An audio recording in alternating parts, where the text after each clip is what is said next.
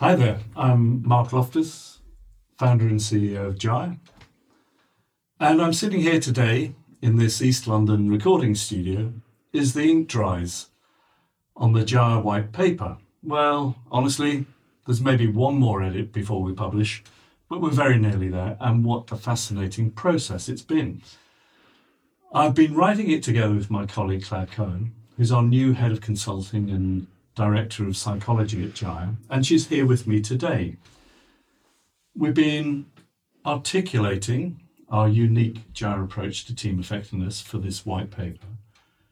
And that process is stimulating loads of really interesting conversations between Claire and myself and with our wider group of colleagues. So we thought it might be interesting to share some of what we've been discussing with you, our customers, our users, and the wider Gyre community. So, Claire, tell me, how was it landing at Gyre and diving straight into this challenge of writing the white paper? It's been amazing. Intense, certainly, but I feel like my brain has developed within it a whole new set of neural connections, a new category, if you like, which is called teams. So yeah, really fascinating. Oh, go on, tell me more. well, we we did a really deep dive into every bit of research about teams that we could possibly lay our hands on. I thought, given my background as a chartered occupational psychologist, that I probably knew a bit about teams, but I now know a whole lot more. What I've really enjoyed is the way that we've joined the dots between the disparate pieces of research We've distilled some fundamental truths about how teams work, and we've been able to put an overarching structure around them to really help generate value from all of these insights. And that's, you mentioned structure there. Um, it's probably something about me, but I think it's also core to, to Gyre. Part of our, our approach in creating Gyre as a product is to have a structure that makes all these insights accessible and helpful for anyone who finds themselves in a team. Well, okay, structure, but in your view, what do you think people are going to be most interested in hearing about today when it comes to hearing about how teams work and most importantly, how to become more effective?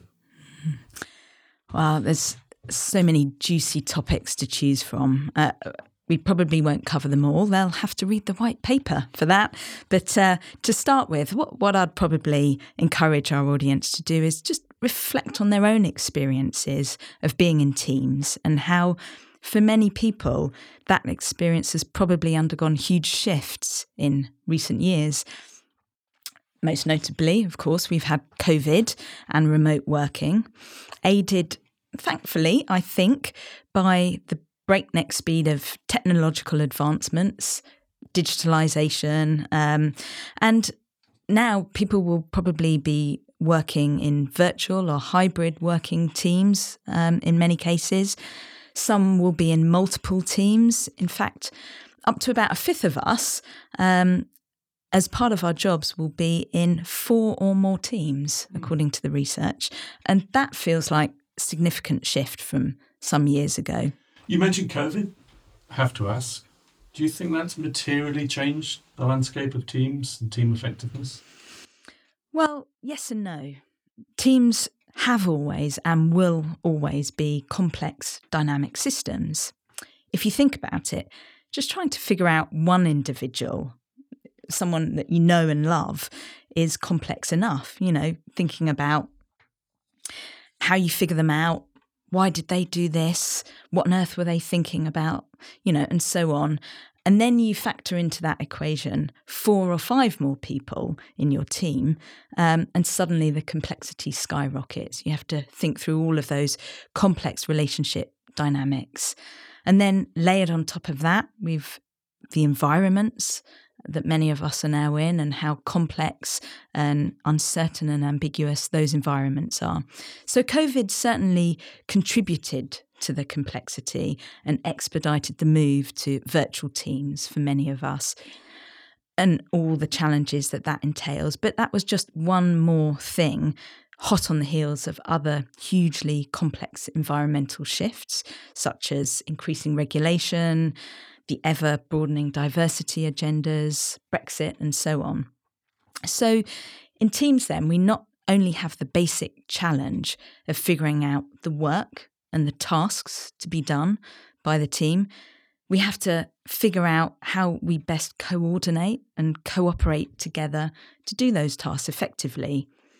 And we have to navigate all of that within this complex web of intricate relationships that we build with each of the other team members, not to mention the wider organisation, all the while doing all of that under continuously shifting, uncertain environmental conditions. So it, it makes it seem like the complexity is endless, don't you think? And yet, you know, if I challenge that slightly, somehow don't we just get away with it? You know, why, why does it all matter when it comes to teams? Maybe it's understanding this complexity is just an indulgence for academic specialists like us. Yeah. You know, something we've always wanted to do, but actually, the rest of the world? You make a good point. that stuff of complexity is all there, it's swirling around about us. Um, and most of us cope, or all of us cope, just by tuning out most of it um, and acting on autopilot for so many things. And actually, that's a powerfully adaptive approach on our part. If we were to notice all of that complexity and make our decisions reviewing all of that data all the time, we'd go completely loopy, wouldn't we? And so we can only cope with so much um, information and make so many decisions at any one time. Otherwise, we get exhausted. So, we find shortcuts to help us function better, little rules or programs that we run in our brain to help reduce the amount of decisions. So, do you have examples of that? I mean, I can think through, I think for myself, when you're talking about rules and programs in our brains that help us reduce the number of decisions, what kind of thing have you got in mind? Yeah. So, for example, I, I, think a classic example is Steve Jobs. He always turned up to the office wearing exactly the same thing. It was one less decision that he had to make. As we kind of create all of these rules of thumb, um, which turn into unconscious habits, and that gets us into certain grooves of how we solve problems. And those habits over time shape how we go about developing and maintaining our relationships, how we interact with teammates. Um, and Paul might be um, somebody might decide that they they want to stay quiet in a group. That's a habit that they get into, and they get into listening to people in more detail. And over time, they become really good listeners. That those sorts of examples.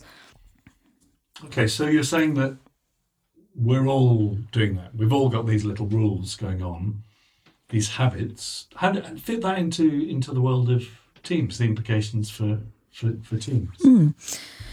Yeah, I mean, the, the problem is that um, everybody has all of these automated rules going on, and so you, you pile the complexity of that five or six people, and and so with all of these millions of unconscious processes and decisions being made, you um, probably miss out on opportunities um, to actually apply better discernment and judgment to our decision making. And, and we plough on regardless. Um, and, and we don't always bring conscious thought and attention to some of the issues that might be important for us to think about. Oh, let me just follow this then. So, if we're trying to attend to all of that, though, isn't that impossible? I mean, if I think about teams, teams do talk. And we've left our colleagues upstairs and they're talking. Sure, absolutely. Teams do get together, thank goodness. Um, and they talk through what they feel are the most important things. Um, but after that, they then disperse and return to their work and run those habits again. Um, and they have the best intentions and carry out what the team might have talked about and decided, and they aspire for good outcomes, but yet they're still mass- missing really valuable data along the well, way. Let me, let me press one more. Does it matter? Well, that's the point here. We need to ask ourselves that question Does it matter? You know, and the question is are we attending to the right things or the wrong things? Are we inadvertently missing stuff that matters? And are we attending too much to some stuff that doesn't matter? And how do we tell the difference? Okay, but isn't one route just to put faith in our team leader? Sure. Um, you know, they're, they're the team leader, they've been appointed for a reason. Maybe they can figure it out for us. Yeah. Help us kind of deal with that complexity. Uh, I mean, it's true. I, I think the job of being a team leader is absolutely one of the hardest jobs in the world. And usually, the reason that they've been given that role is that they're smart, that they're trustworthy, and that they are able to figure out a lot by knowing their team members. Um, but you could think of it in the same way that you might think of air traffic controllers. You know, wouldn't you want to equip your air traffic controllers with the most up to date technology and data feed to help them do their jobs better? Why not offer the same level of support to our team leaders? As opposed to doing nothing. yes, what we call the do nothing solution. But it's not a solution. It's it's also not exactly doing nothing, is it? It's it's really leaving it up to the manager alone to figure out all of these insanely complex processes using just their intuition and experience. Actually, if I just jump in there, one of the bits of the research that I was fascinated was by was the um, what they call laissez-faire leadership. You know, so team leaders kind of not really attending to the team, the team dynamics, actually actively eroded the effectiveness of the team. Mm. Um, so it was almost like doing nothing wasn't just nothing; it was undermining the team. Yeah, and and, and that do nothing feels sort of cheap in the short term or effective, perhaps, um, and it might be, but it, as you say, it's really in the long term. It, it, it has lots of costs associated with it potentially if you're having high turnover or sick leave, all those sorts of uh, costs that are, are, often either put down as unavoidable costs or go unnoticed. And probably not attributed to the team. Exactly, exactly. So, team effectiveness, it's a, a business imperative. Teams are the very vehicle of delivering business performance. Okay, so before you tell us about some of the methods to achieve highly effective teams, just tell us a bit about the approach we took sure. when it came to the research, mm. because I'm sure our listeners are going, well, I'm hearing the assertions, but where's the research? Where's the evidence? Mm. Oh, we conducted a very systematic review of the research literature. You know, I won't go into the details of the 35 meta analyses, which are kind of summaries of multiple research papers themselves, and then the dozens and dozens of individual studies where there weren't meta analyses available, and then ploughing through all the most up to date books on teams and looking at the research they pointed to, which led us right back to the research that we had uncovered. So I think we've done a pretty thorough sweep of what's out there about uh, teams. One of the things, because of the way my brain works, I got curious. You know, meta-analysis sweeps together studies on lots of different studies, looking at each of those studies, looking at dozens and maybe hundreds of teams. And I reckon there's more than 100,000 teams that have been studied. And you principally have been trawling that literature. And the question, of course, is what are the key findings? Feels like hundreds of thousands. yeah, the key findings, I guess if I had to boil it down, it's that there is no magic wand. Oh, Sorry, no secret formulas here. Um, it it takes hard work. It takes continual discipline to keep getting it right. Teams aren't formed with this immediate innate understanding of how they best work together, they have to learn about each other. They have to hone their team working skills together, especially if they're not all located in the same place. Um, and they have to keep reviewing their processes and adjusting them, adjusting the way they work over time. And we found very clear in the research that teams that do adopt these disciplines to help the development of their team processes and working, they're far more likely to sustain performance even during times of disruption and uncertainty. And of course, the obvious follow on question from that is how do you achieve that? You know, a couple of team offsites, maybe? well, that's certainly a popular approach, the team offsites. Listen, something is usually better than nothing. Um, but if you were to do a, a cost benefit analysis of those offsite approaches, you'd probably conclude that there are alternative methods that would be much more worthwhile investing in. But having said that, team offsites are certainly an extravagant way to improve morale for a few days. Uh, okay, so not your vote then. So, well, let's say we do have a team that's disciplined about reviewing and improving its effectiveness. Is is that enough? That's a really good start. That's a really good start. Uh, it's one of the fundamentals for teams, but it's not the only fundamental. They also need to develop a shared understanding of their direction, their goals, their objectives as a team. And these goals and objectives need to be not just clear to people, but they have to mean something to the, all of the team members, not just the team leader. It's not enough for the team leader to, to just dictate what they are. They have to all be on the same page. Um, psychologists describe this all being on the same page experience as having shared mental models. And this concept of shared mental models comes up time and again in the research. It's a really critical component that impacts so many different aspects of team working, like motivation or conflict management in particular. Okay, so let, let me get this clear. So, a clear destination, team members being on the same page about what they're trying to achieve as a team, that's really pretty fundamental. And I can see that that takes some time to achieve. It's not as simple as the team leader sending a memo. Um, what about, you know, if you've got the goal, how about planning the pathway to get there? Does that have to be as crystal clear as the goals themselves? Be nice, wouldn't it? but in the real world, we know that that's often simply not possible. You, you, might know the next few steps, you can't know all the steps to achieving the goals sometimes. Sometimes you can, of course, um, but more often we can't. What's much more important is that team members can envisage a, a believable pathway to get there even if they don't yet have clarity on all of the steps.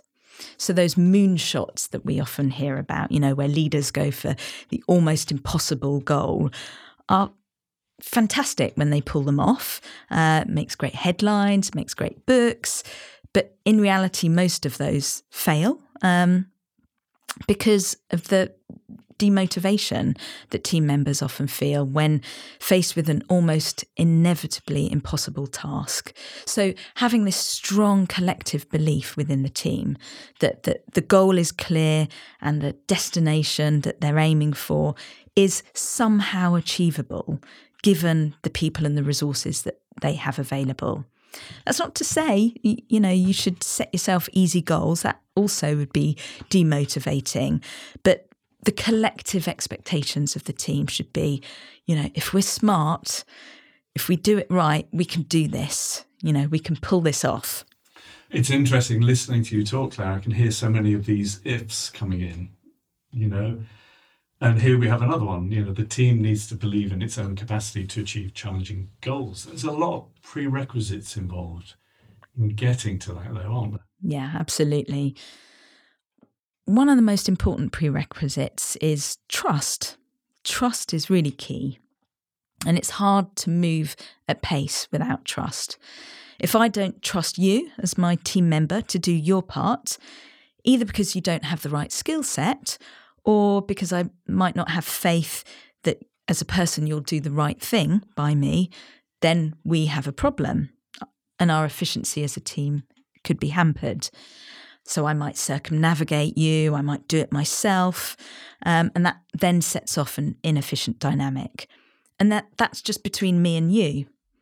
Multiply that out to five or six other team members who don't fully trust one another.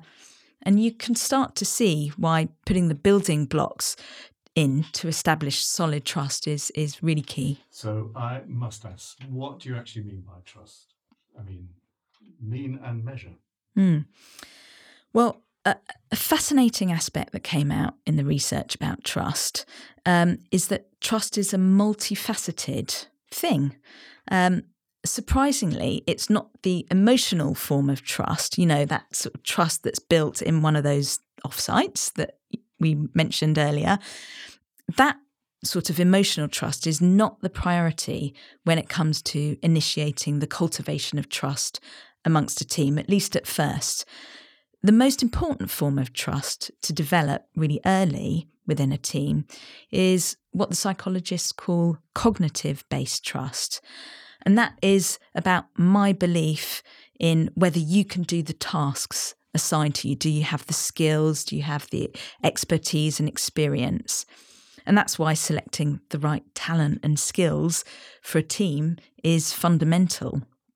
Without that cognitive based trust, there's little scope to develop then the interpersonal emotional trust, um, even if you think that person is decent and has. And, and, you know, we already we got into this by thinking about the role of the team leader, specifically the role of the team leader in instilling and creating trust. Mm. Yeah, the the team leader is so fundamental to this question of developing trust in a team. They're responsible for setting the overall tone and creating the psychological environment for the team. And that leads on to a, an, another key concept highlighted by the research, which is psychological safety. Psychological safety is high when any team member feels like they are trusted by the leader and the other team members, and therefore they feel confident to speak up, to raise objections, to say how they feel about things without any, you know, fear of recrimination or making any career limiting move.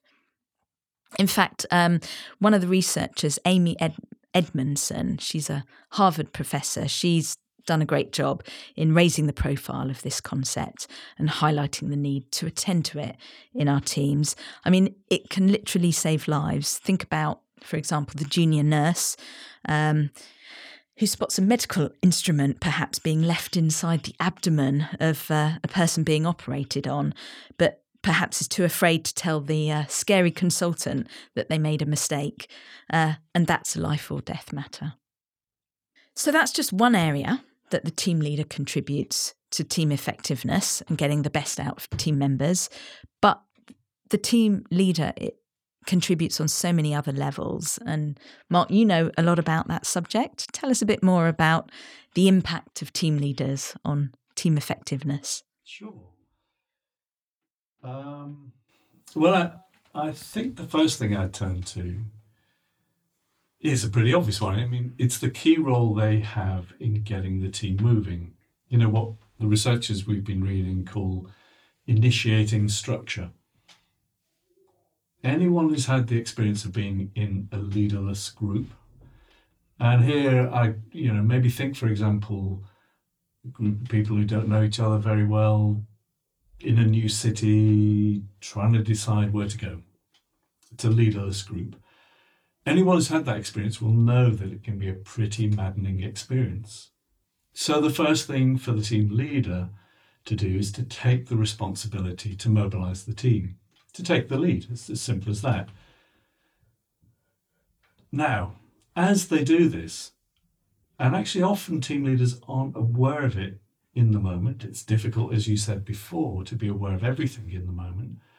They're actually shaping the culture and ways of working of the team.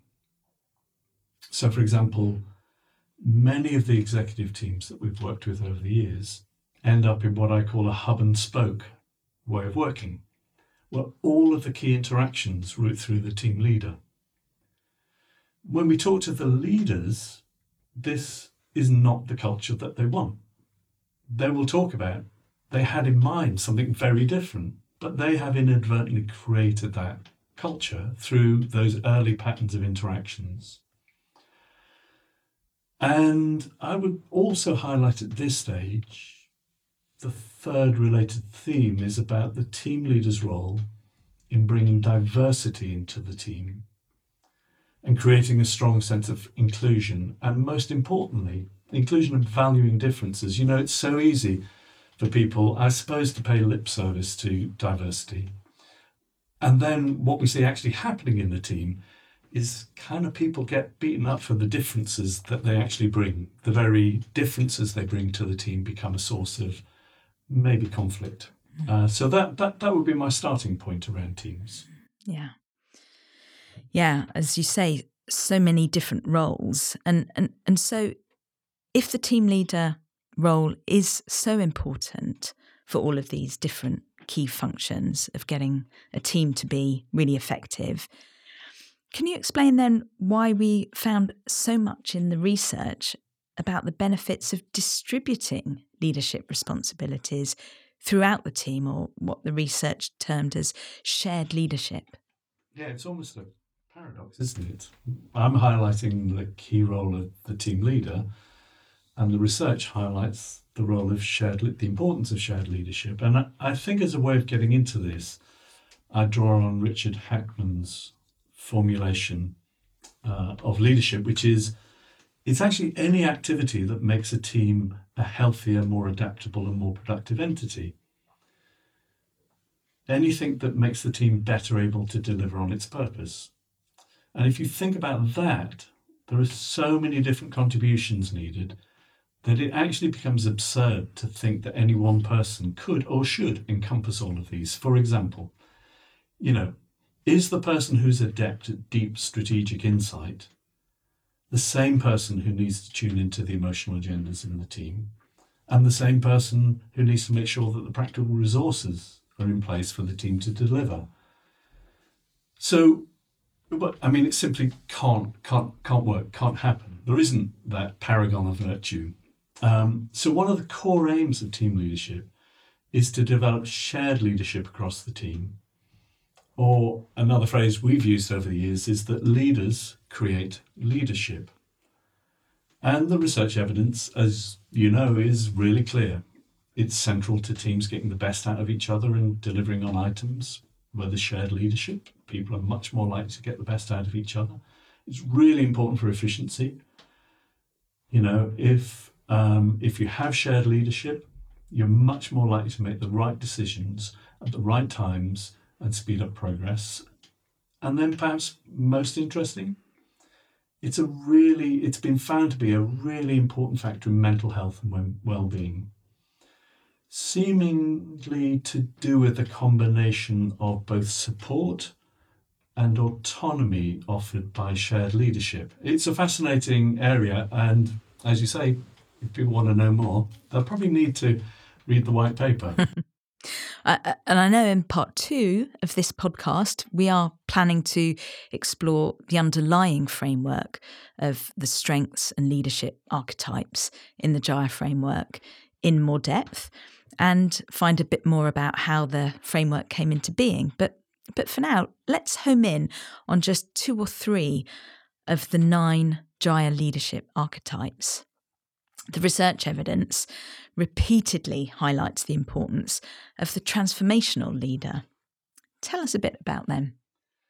Uh, it's quite easy to, uh, given that I share my life with somebody who profiles very strongly as a transformational leader. So I feel I've studied at close quarters. So they're the type of people, now, whether they're formal team leader or team member with transformational leadership skills, particularly skilled at influencing. You know, that in itself, the world of influence, is a huge additional topic I'd love to get into. Um, often people talk, think about influencing as getting my point of view across, but the transformational, the people who are skilled in transformational leadership, are really skilled at reading the organization, at building a broader perspective, and they're great at getting their colleagues out of the weeds and shifting the focus from ins- inside the team and getting them to connect beyond the boundaries of the team. You know, they'll often have the mantra of, you know, the action's out there. We need to connect to the world outside the team. It sounds good, but why is that so important? Well, for the simple reason that teams don't work in isolation. Teams in the workplace are part of the bigger organizational system. So when the teams help to widen their perspective on what's important, they can position themselves to demonstrate their value in much more effective ways. Uh, um, that that's one. Again, we probably haven't got time to go further, but what we do know is that most workplace teams are experiencing more pressure, and more stress, and psychologists have researched for many years now the narrowing effect of stress. Yeah. So as people come under more and more pressure and stress, our focus becomes narrower and narrower. Transformational leaders challenge that and try and keep people. You'll hear people saying things like, "We need to keep this high and wide." Hmm. Well, I'd love to dig into that even more, but um, let's move on to another archetype. Um, how about the charismatic leader? The charismatic leader is both revered and maligned in almost equal measures if we were to look at the business section of our bookshops. Tell us why we should celebrate the presence of the charismatic leader types within our teams. Yeah, sure. And interesting, I'll, I'll mention as I go into this that in our Jaya data set, the charismatic leader is probably one of the least common, commonly seen profiles, which probably additionally highlights the importance uh, uh of what they contribute to a team. You talked earlier, Claire, about the importance early on of team getting really clear about their goals and building that shared mental model. There's a difference between that and actually bringing that sense of purpose to life and helping people create an emotional connection with it. So that's a starting point, having that, if you like, cognitive clarity. The charismatic leader traits mean that they're able to help people make an emotional connection, to make it feel like it really matters. And of course, there's an abundance of research saying that where people are feeling connected and feel that their own sense of personal purpose connects with their organizations, they're going to go the extra mile. They're going to go the extra kilometer for our international uh, listeners. And it's the team members who talk with optimism and zest about what the team could achieve that will really help the team as a whole connect to the collective sense of purpose. Yeah, well, the research does really demonstrate the power of the charismatic leader type when it comes to raising levels of, of, of what the psychologists call group potency. Um, that's the we can do this effect, um, and ultimately impacts group performance positively too. Not only that, the, the research suggests that they're good for customers as well, uh, that they raise levels of customer satisfaction, uh, service provision, all sorts of really. Oh, hang on, I, I think I'm I'm not detecting the enthusiasm that maybe I was voicing about charismatic leaders. So uh. Yes, there is. Uh, well, sort of. Um, some of the less than salubrious characters that pop up as high profile business or political leaders are often associated with being highly charismatic. Um, and they they can have charisma. Um, and, and these types wreak havoc on the health and effectiveness of teams. Um, but they don't have all of the other ingredients that we're talking about with charismatic leaders. So we have to be careful about how we differentiate between those who you were describing as so valuable and these toxic leaders. For sure. So teams benefit from charismatic leaders when the charisma is accompanied by the right values and motives. So you could think of, I don't know, Michelle Obama, maybe Dalai Lama, both fabulously charismatic characters. But they have a deep felt sense of purpose towards causes that they feel make the world better. Um, and that's something I know we return to in Jaya time and time again. The simple question we believe the world would be a better place if. But we can see that, you know, with Michelle Obama and the Dalai Lama, without that level of char- uh, charisma, they might not have moved. Well, it's more than teams, isn't it? You know, times whole worlds or movements, uh, and and and mobilize people to to to make changes. Sometimes really profound changes. Yeah. And on the subject of change, one of the things we often see organisations grappling with is how to get their teams to be more innovative and creative. So, is this the pinnacle of team effectiveness? Do you think, Mark? Do do all the other parts of team effectiveness equation do they have to be present to expect this surge of innovation in a team? Oh, fascinating. Um, and yes, definitely a topic for Jar to gather data on as I gather my thoughts on that one. Um, yeah, is it the pinnacle? Well, when I talked right at the start about um, the way Jira works and the structure of the Jira product, bringing uh, a, a, way of digesting this complexity and guiding teams in their development. And I think we would say that if teams have not got what we talk about as the foundational four in place, uh, and I'll mention, I'll, I'll explain that in a moment, the foundational four in place, it will be really hard for them to innovate in a way that's much more than maybe a couple of bright ideas, but to truly drive innovation through to delivery, teams really do need to have these foundations put in place. So the kind of things that I'm talking about there are, uh, as you talked about, Claire, the, the sense of clarity of direction, the sense there's a believable pathway, the commitment of the team to really work at the disciplines of becoming an effective team, and the recurrent, recurrent theme, a team working at getting the best from each other. You know, if teams aren't doing that, then for sure, I don't think teams are going to be particularly innovative. But neither are they likely to be particularly entrepreneurial, right? They're not going to be the kind of teams that spot opportunities others have missed. Um, so yeah, I would I would take I think any team uh, and get them to focus on the foundations of team effectiveness first. And inevitably, I'm going to say if you build strong foundations, the structure that you create is much, much more likely to be effective, dynamic, and make the impact that you want. So, we've covered a lot of ground today. I think it would be worthwhile now, perhaps, just to remind our audience why we're so interested in teams our manifesto at Jira is essentially that teams are the most important vehicle for driving business outcomes. Yet it's really easy to get it a bit wrong because we're not attending sufficiently to the things that make teams work most effectively. And we think at Jaya that we can play a role in helping organisations to improve that. I think that's right.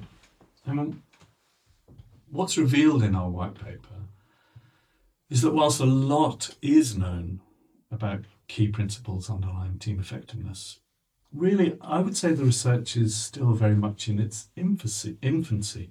And what do I mean by that? You know, if I think about, well, we've looked at least 30 years worth of research and probably, probably longer. It's still very much in its infancy in one particular area.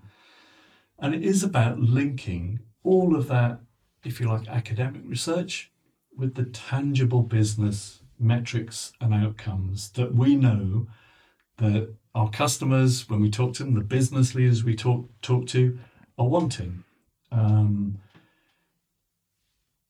role we see as twofold.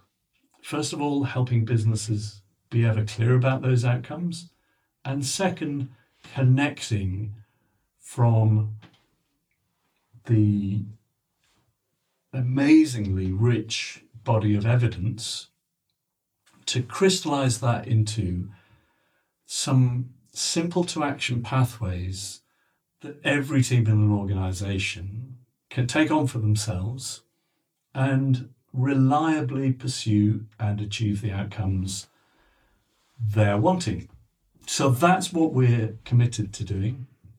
Our view is there's a heck of a lot more research to be done and our commitment as Jira is that we will create Jira as a product and a platform to systematically collect data to inform these questions so that maybe in a year's time, Claire, you and I can sit down and say, okay, what have we found so far?